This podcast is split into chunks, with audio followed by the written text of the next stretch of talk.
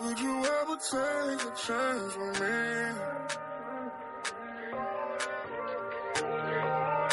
Would you ever take the lead with the night? Would you ever change your frequency? Would you ever ride away with me? Would you ever take a chance with me?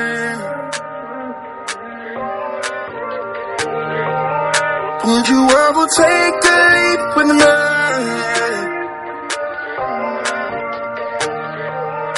Would you ever change your frequency?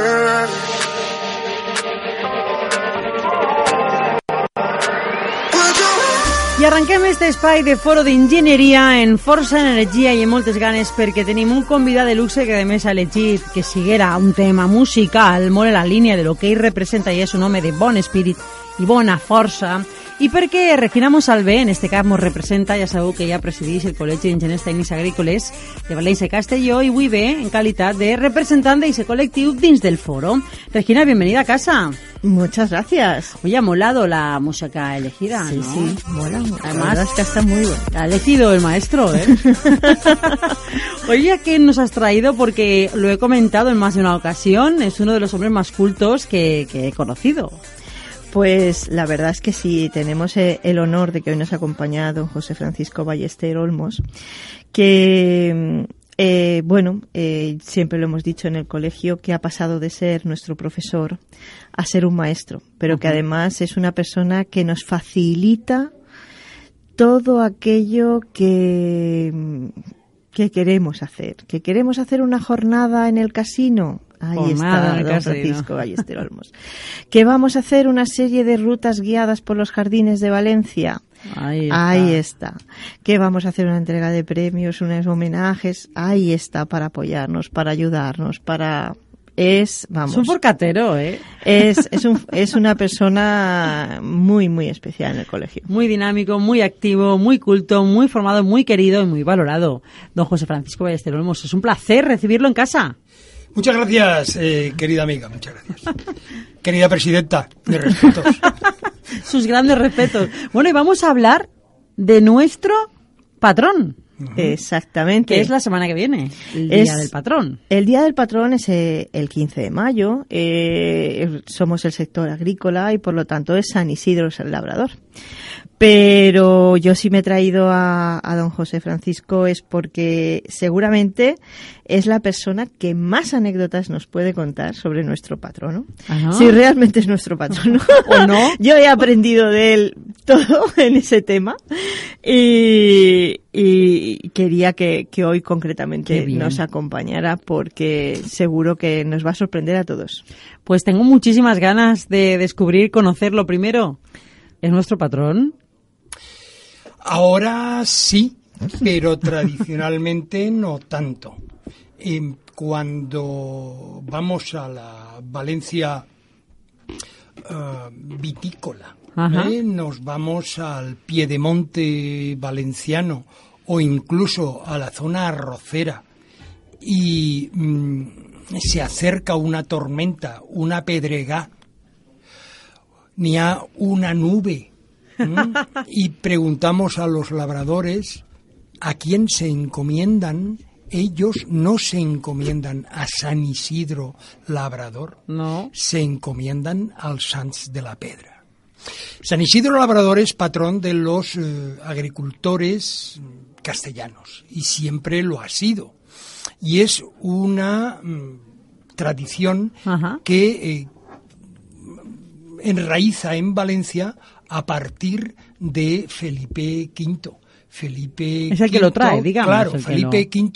V trae una serie de normas, de leyes, de medidas y de costumbres que incluso son impuestas en Valencia y que tienen su raigambre en Castilla. Entonces, en Valencia empieza a haber una costumbre devocional a San Isidro Labrador por parte de los agricultores a partir de principios del siglo XVIII.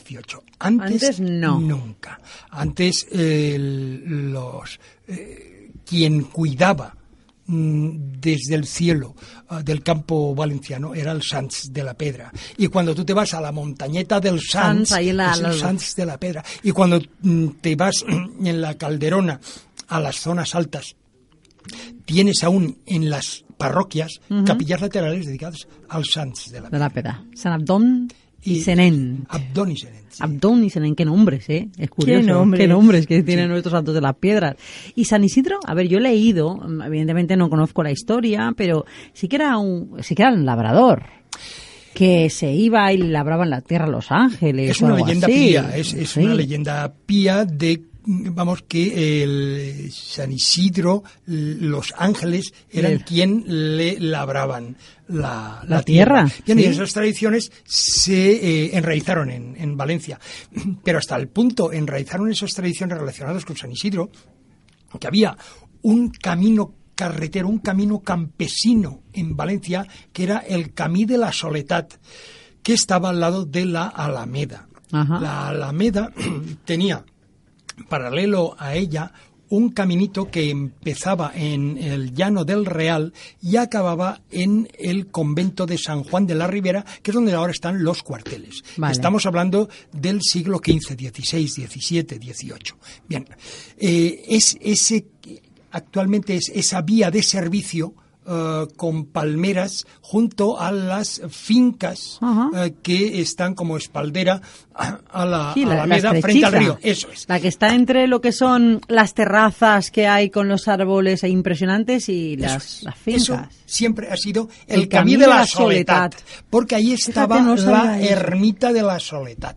Bien, pues la ermita de la Soledad estaba dedicada a una imagen labradora de la Virgen de la Mare deuda de la Soledad, y allí iban los labradores de aquella parte de la huerta. Bien, pues a partir de Felipe V se dedicó transitoriamente a la Virgen de la Soledad con una ermita barroca muy bonita, pero después acabó siendo de San Isidro Labrador. Porque ¿a qué altura más o menos la ermita estaba? Más o menos, porque la ermita estaba a la altura de lo que ahora es Jayalay.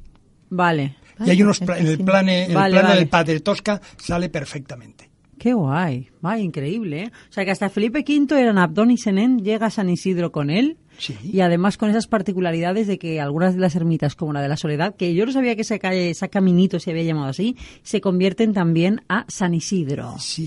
Pero la introducción no debía ser tan sencilla. Esto no llega a decir, a partir de ahora el patrón tendría miles de anécdotas, el proceso... Las modas, es decir, Valencia tenía una jardinería con un toque agareno, un toque moruno, y...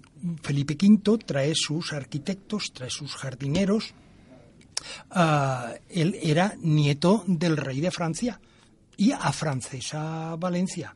Y pone a un señor con poder omnímodo, que era el intendente corregidor Caballero, y hace una alameda barroca, afrancesada, y... todo en Valencia se afrancesa la música, las modas, el idioma, todo tiene un cariz afrancesado. Hombre, dicen que las grandes avenidas, esto lo he leído yo en algún libro, me lo ha contado algún historiador, parten de la Revolución Francesa, justamente, que empieza a construirse las grandes alamedas para evitar vías de escape cuando habían grandes manifestaciones y revoluciones. ¿Eso es verdad? En este caso, la alameda... La Alameda Valenciana se construye por dos razones. Porque en aquel momento de principios del siglo XVIII no había jardines públicos en ningún lugar. Había paseos y, de hecho, el jardinero mayor de Valencia se llamaba el regente o el regidor de los paseos de Valencia. No había jardines. Ay, y mola. Había concejal de paseo, como mola. Solo 3 paseos en Valencia. La Alameda... Ajá. Lo que se llamaba la Alameda de les Viudes, que era el paseo de la Pechina, porque era un sitio recóndito, solitario, recoleto, muy mono, también muy barroco, y es donde iban las personas que no querían tener mucho jolgorio social. Vale. Y entonces ahí iban... Más recatadito. Eso es. Y iban las viudas y los eclesiásticos a leer el breviario. Ya Para eso es ya la Alameda de las Viudas. La senda tranquila. Y había otra tercera, que era la de Monteolivete. Habían tres paseos en Valencia. Ajá. Y esa... Alameda principal se hizo por una razón, porque hubiera en Valencia una alameda, pues como Anden den Linden en Berlín, como los Campos Elíseos, etcétera. Sí, Valencia tenía que tener su alameda. Es decir, afrancesa. Pero además, porque veníamos de una guerra y el intendente Caballero quería dar trabajo a la gente que se había quedado en paro después de una guerra. Y le salió el tiro por la culata, porque decía que esa alameda se estaba haciendo con el trabajo de la sangre de los vencidos. Y le salió políticamente fatal. Le salió mala jugada. Llega San Isidro, en el momento en que Valencia se está afrancesando, y empieza a transformarse la ciudad de la historia, pero desde el principio se celebra. ¿Tiene alguna particularidad la celebración de San Isidro que hayamos mantenido? Porque hoy en día, no sé, en el Consejo Agrario, por ejemplo, entregan los premios, en los colegios hacéis también lo del tema de los diplomas. O sea, ¿hay alguna tradición que se mantenga? No caló ninguna tradición devocional porque había que inventarla. Y el valenciano no inventó ninguna devoción especial, como tampoco se inventó la devoción a San Fiacre. En los años 60 se implantó en Valencia un nuevo patrón de los jardineros, San Fiacre. ¿Quién es Fiacre? Pues San Fiacre, San Fiacre es el patrón de los jardineros franceses. Sí.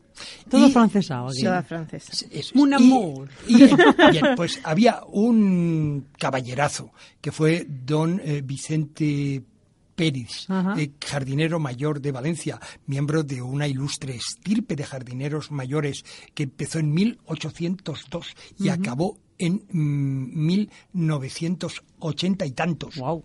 Sí, sí. Pues uno de los hijos de este señor fue Vicente Pérez Pizarro, antecesor de Regina en la presidencia del Colegio de Ingenieros Técnicos. Hace unos años, ya fallecido, y fue un ilustre agrónomo. Ajá. Bien, pues Vicente Pérez quiso que los jardineros valencianos tuvieran un patrón y crear como una cofradía gremial al estilo de las cofradías medievales y que tuviera un patrón. Todas las cofradías tenían un patrón, las cofradías de los oficios valencianos.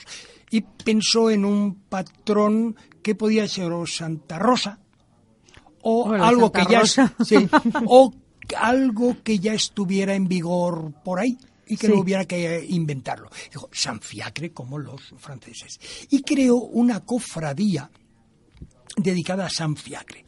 Entonces, si el oyente va a los Jardines del Real, no hay que llamarlo nunca viveros, Jardines del Real, históricamente es un error tremendo y es minusvalorar al no lo vuelvo a decir. Entonces, cuando uno va a los Jardines del Real y llega cerca de la explanada, en la parte más una parte umbrosa, fresca que hay en los Jardines del Real, encontrará una capillita. Ajá. Una capillita que ¿a qué responde esa capillita? Bueno, pues esa capillita la creó don Vicente Pérez para dedicarle al culto de San Fiacre. Entonces, San Fiacre era un personaje medieval irlandés que ayudó patrón mucho, francés de origen irlandés que ayudó mucho a un obispo que hacía su labor evangelizadora unido a una labor asistencial hospitalaria en un bosque. Y por esa razón de su cercanía a la naturaleza y tal, fue declarado patrón de los jardineros. Bien, pues no acabó de enraizar. Tampoco cuajó. Ya se creó la cofradía y de hecho la imagen de San Fiacre la podéis ver en la Alquería de Canet un día hablaremos, sí, de Canet, la chica valenta, una morena valenta, que era Regina. Parito... Como Regina, como Regina, de ese caliz. No, no digamos más. Una chicona, guapa, morena y valenta. Amparo Canet, de la cual habla Teodoro Llorente en sus Memorias de un setentón. Pues en esa alquería está la imagen que estaba en la capillita. ¿Has visto por qué disfrutamos tanto historia, cuando en el colegio nos acompaña a ver los jardines de Valencia? Del Real. Nos descubre, pues ese fue una visita importante, pero es que nos descubre cualquier rincón de Valencia, nos descubre todo el anecdotario de la historia valenciana y te das cuenta de que, bueno, en nuestra profesión también ha servido para la arquitectura de Valencia, para marcar la historia de Valencia. Y bueno, pues por eso lo he traído y por eso es un honor que nos acompañe. Sin duda. Y San Isidro, a ver, ya que existió, claro. Sí. No, ¿los santos son leyenda o lo digo hay porque de todo, tú, ahora mismo he abierto yo Wikipedia con el permiso de la autoridad porque es lo más cercano que tengo así ahora mismo para poder consultar y tiene una fecha de nacimiento y de función, o sea, existió. Sí. No está documentado. Uh-huh. No, lo digo porque dice que nació el 4 de abril de 1082 y murió el 30 de noviembre de 1772. Es que claro, le ponen hasta fecha y día. No deja de ser curioso.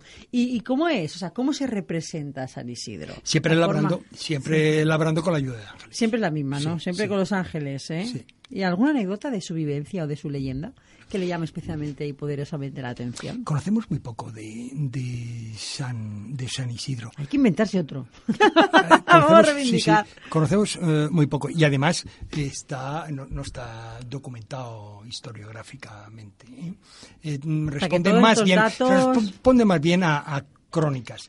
Y además porque es el patrono de Madrid y tiene ese folclore y tiene esa verbena y esa historia. Y esa es la historia que más o menos se documenta. Pero bueno, era un labrador que cansado un poco de tanto trabajar, pues llega un momento que se duerme y descubre por la mañana que está toda la faena hecha. Lo cual no deja de ser curioso, ¿no? No deja de ser un deseo que a cualquiera nos iría bien. ¿Y cuál considera el maestro que debería ser el patrón? ¿O los santos de la piedra es mucho más apropiado que San Isidro deberíamos? Yo creo que Valencia tiene tradiciones tan sólidas y tan domésticas y tan nuestras que se deberían potenciar. Claro. Sin eliminar a nada más, simplemente lo que exista potenciarlo. Y si vamos a un pueblo donde hay una capilla lateral con unos santos unas imágenes de San Abdón y Senén, pues que la gente los conociera, ponerlos en valor. Esto, si hay una fiesta, pues ese día encender esas luces. Es decir, hacer un poquito de pedagogía respecto a nuestras tradiciones. ¿Cuándo es el día de los...? Ahora mismo no me viene a la mente. ¿El día de los santos de la piedra? ¿Qué fecha es? Voy a buscar porque ahora mismo no me viene a la piedra, porque sí que los hagamos en procesión para que protejan nuestros cultivos. Ahí sí que hay una tradición donde el pueblo... Los capitalinos hemos perdido esa tradición. Ya, pero entonces, en los pueblos sí. Sí, yo aún San he visto... Roque y los santos de la piedra son los que más salen. ¿Y se les invoca para eso? Para que no caiga una pedrega. Claro, y ahora San Roque era... También es un santo de origen provenzal, etcétera, también teñido por la mitología. Uh-huh. Pero San Roque era un protector respecto a la peste. Ajá, ¿no? Vale. Es decir, que tenía también su especialidad dentro de la protección del pueblo. Aquí sí que pone que son santos, alguna referencia... santos por la Iglesia Católica reconocidos y la anglicana, 30 de julio es la festividad, y en diversos calendarios aparecen como Abdón, Abdús, Senén, Senís y Cenent, y en algunas localidades se celebra el 20 de marzo o el primer domingo de mayo, curioso también, ¿no? Pues sí. Lo del Santos de la Piedra. ¿Y cómo, dime, Regina? No. ¿Y cómo celebramos San Isidro aquí en el colegio? Bueno, vamos, en el colegio, en los sindicatos, en todos los, todo. La verdad es que el sector agrario sí que es verdad que se vuelca ahora en rendir un homenaje. Es una excusa, más que, como ha dicho... Muy sí, bien, es buscar una fecha simbólica, ¿no? No, pero como ha dicho don José Francisco, no tenemos una tradición, no realizamos ningún tipo de acto que realmente, sino simplemente es una excusa para reunirnos, para comer, para hacer algún acto o bien cultural o bien de, incluso normalmente el colegio lo que aprovecha es más formativo. Uh-huh. Pero ya te digo, esta semana empezaremos mañana a mí me toca, por ejemplo, en la Universidad Politécnica, en la Escuela de Ingeniería Agronómica, ofrecemos, o sea, mañana se realiza la entrega de premios a los alumnos más destacados, y luego, pues eso, hay una comida de hermanamiento. Uh-huh. El viernes, pues estará la misa y la comida igualmente. Nosotros el día, concretamente ya en el colegio, el día 26, tenemos otra vez el placer de que aquí el maestro nos va a explicar el último jardín romántico de la Comunidad Valenciana. Anda. Y nos vamos todos ahora al principio era Valencia, ahora ya vamos creciendo, nos estamos envalentonando y empezamos con una excursión a un maravilloso jardín, el de Penáguila, el jardín de ahora Santos. Nos vamos ahora a Penáguila, oh. Pero vamos, empezamos con el jardín de del campo de golf de la Albarda. La Albarda. Jardín de la Albarda. El Jardín de la Albarda es un conjunto que todo valenciano debería ver. Imaginemos un jardín de cerca de 100 anegadas, uh-huh, donde podemos disfrutar y descubrir el jardín árabe, el jardín cristiano claustral, el jardín renacentista, el hort del jardín de transición medieval valenciano. Y podemos ver aún las tres partes del jardín clásico español que desciende del árabe, que es el Riad, Arsa y Agdal, las tres partes, uno muy cercano al edificio, muy formalista, uno intermedio y otro libre. Todo eso es el libro en un mismo espacio. 100 anegadas. Claro, podemos descubrir un gran libro abierto sobre historia de la jardinería y además 100 anegadas cuidadas por 2,5 jardineros. 2,5 jardineros. Es decir, con una eficiencia... 0,5 quiere. Es decir, que es a tiempo parcial, sí. Un jardinero a tiempo parcial, y que con eso, jugando con una magnífica eficiencia del agua y un buen tratamiento del suelo, uh-huh, se puede conseguir que el jardín... responda a la posibilidad de plagas y enfermedades con sus propias defensas. No se hacen tratamientos, no se aplican abonos. Todo natural. Y ves las plantas con un lustre y un vigor que no encuentras en ningún otro jardín. Maestro, yo de jardín tengo que reconocer que como no es tan productivo, yo he hablado más en la parte agraria, siempre de la parte más de producción, de alimentación, y lo de los jardines, yo voy un poco coja de conocimientos. Y claro, aquí tenemos el maestro de los maestros, acabamos de comprobarlo. Cuando definimos tipos de jardín, ¿qué es lo que caracteriza a los tipos de jardín? Es decir, ¿cómo están estructurados? ¿Qué tipo de plantas tienen? O sea, ¿qué es lo que define una diferencia entre el cristiano, el musulmán? O sea, ¿qué rasgos tienen? ¿Cómo los clasifican? Se clasifican por la traza, los materiales y la simbología. O sea, la traza es como el dibujo, vamos. Efectivamente. ¿Cómo hacen los dibujos que veríamos si sobrevoláramos el jardín? Por ejemplo. El jardín árabe. Vale, ¿cómo es? Es un jardín de ver, de oler y de escuchar. O sea, de sentidos. Eso es. Es un jardín de percepción plurisensorial, cosa que no tienen los jardines actuales. Es un jardín que hay formas, volúmenes, colores. Eso se ve. Es un jardín con plantas aromáticas y flores. Se aspira y se huele. Y es un jardín donde las frondas de los árboles tienen un tintineo arrullador. El agua rumorosa. Con lo cual es un jardín que se percibe. Es una pasada de jardín. Claro, pero es que además el arrayán, el mirto, ajá, tú lo recortas y el brote, tú pasas la mano y es aterciopelado. De manera que es un jardín de ver, efectivamente, tocar, de oler y hasta de tocar. Hay que reconocer que para los árabes el jardín era su paraíso. No, a mí me parece, yo debo tener un poco de eso, porque no hay nada como un espacio para poder pasear y despertar todos los sentidos. Sin embargo, el cristiano que ha nombrado no es así, es tan el cristiano sensorial. Es claustral, austero. El cristiano medieval se restringe a los claustros y a los castillos, con lo cual está muy acotado y no se pueden hacer maravillas de grandes superficies.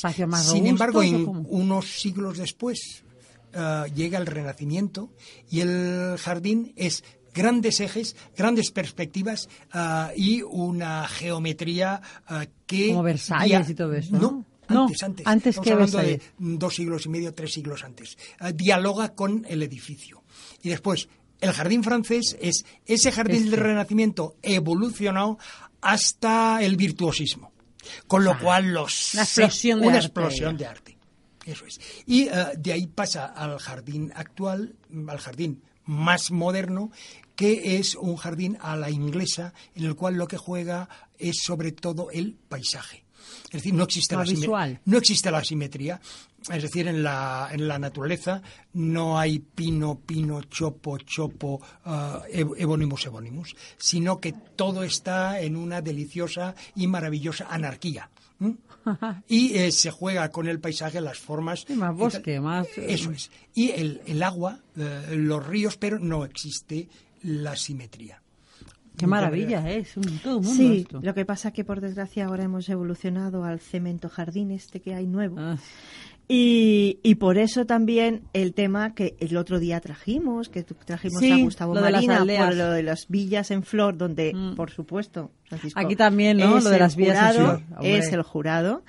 Y queremos, desde nuestro sector sobre todo, queremos volver a darle importancia a lo que es no ya solo el ajardinamiento, sino incluso ese gusto por decorar los patios, ese gusto por decorar las puertas de las casas como antiguamente, ese gusto por dar vida, ¿no? Al entorno urbano. Exacto.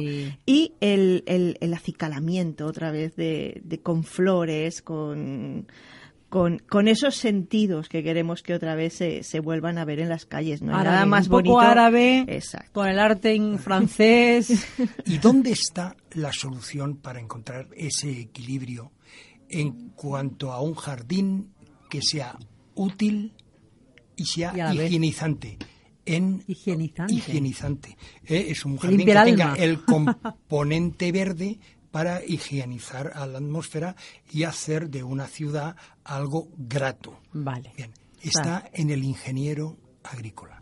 El ingeniero agrícola reúne la formación ingenieril, biológica, botánica y de composición paisajística para dar solución a eso. De hecho, en la sociedad española, la presencia del ingeniero técnico agrícola en estos últimos 50 años ha sido decisiva, porque ha marcado esas pautas pragmáticas que han llevado a ese equilibrio entre lo construido y lo vegetal. ¿Y cuál es el mejor jardín que tenemos, maestro? El mejor jardín que tenemos en Valencia, la joya de nuestra jardinería, es Lord de Romero. Lord de Romero, en la jardinería histórica, también mal llamado Jardín de Monforte. Vaya. Y yo los nombro todos mal, por lo visto. Y uno que debe pasear todo valenciano es el Jardín de las Hespérides, y allí recordar a las hijas del amanecer, a Ere, Aretusa y Esperia, que dan el nombre y dan el porqué a ese jardín. ¡Wow! Hemos empezado hablando de San Isidro, hemos acabado hablando de jardines, yo estoy con la boca abierta, aprendiendo, descubriendo, y le hemos pedido al Dandía, a nuestro técnico, que ponga música country por algo. Sí, hemos perdido media hora de... Sí, que sí, antes de irnos. La agenda, porque si no me matan. Sí, no, por Dios que no te maten, que te necesita el mundo. Pues lo que he dicho, el día 26 tendremos el honor de escuchar, además invitamos a todo el mundo que se quiera acercar a Penáguila a descubrir el último jardín romántico de la Comunidad Valenciana. Luego tendremos el día 1 de junio, tenemos dos actos. Tenemos aquí en Valencia el Foro de Ingeniería y Sociedad, que vendremos dentro de poco un especial sobre ese tema, donde también ingenieros tanto agrícolas como industriales van a dar su conocimiento. Ese mismo día vamos a hacer una cena conmemorativa y de hermandad en Castellón, porque también soy presidenta del Colegio de Castellón. Sí. Y en principio el 7 de junio, que ya para terminar, se nos ha alargado un poquito el mes, pero siempre lo intentamos aprovechar, vamos a querer hacer una jornada muy especial sobre el agua y el cambio climático. ¡Wow! Sí que tenemos cosas por delante.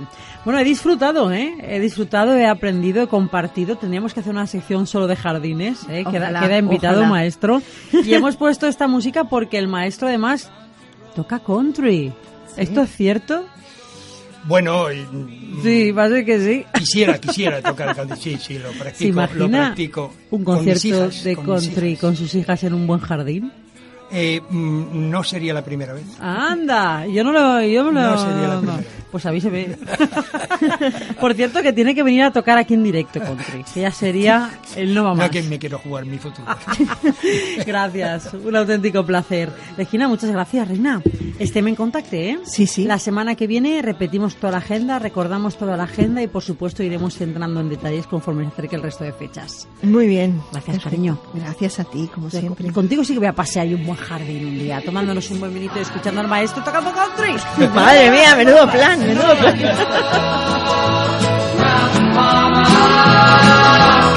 Take me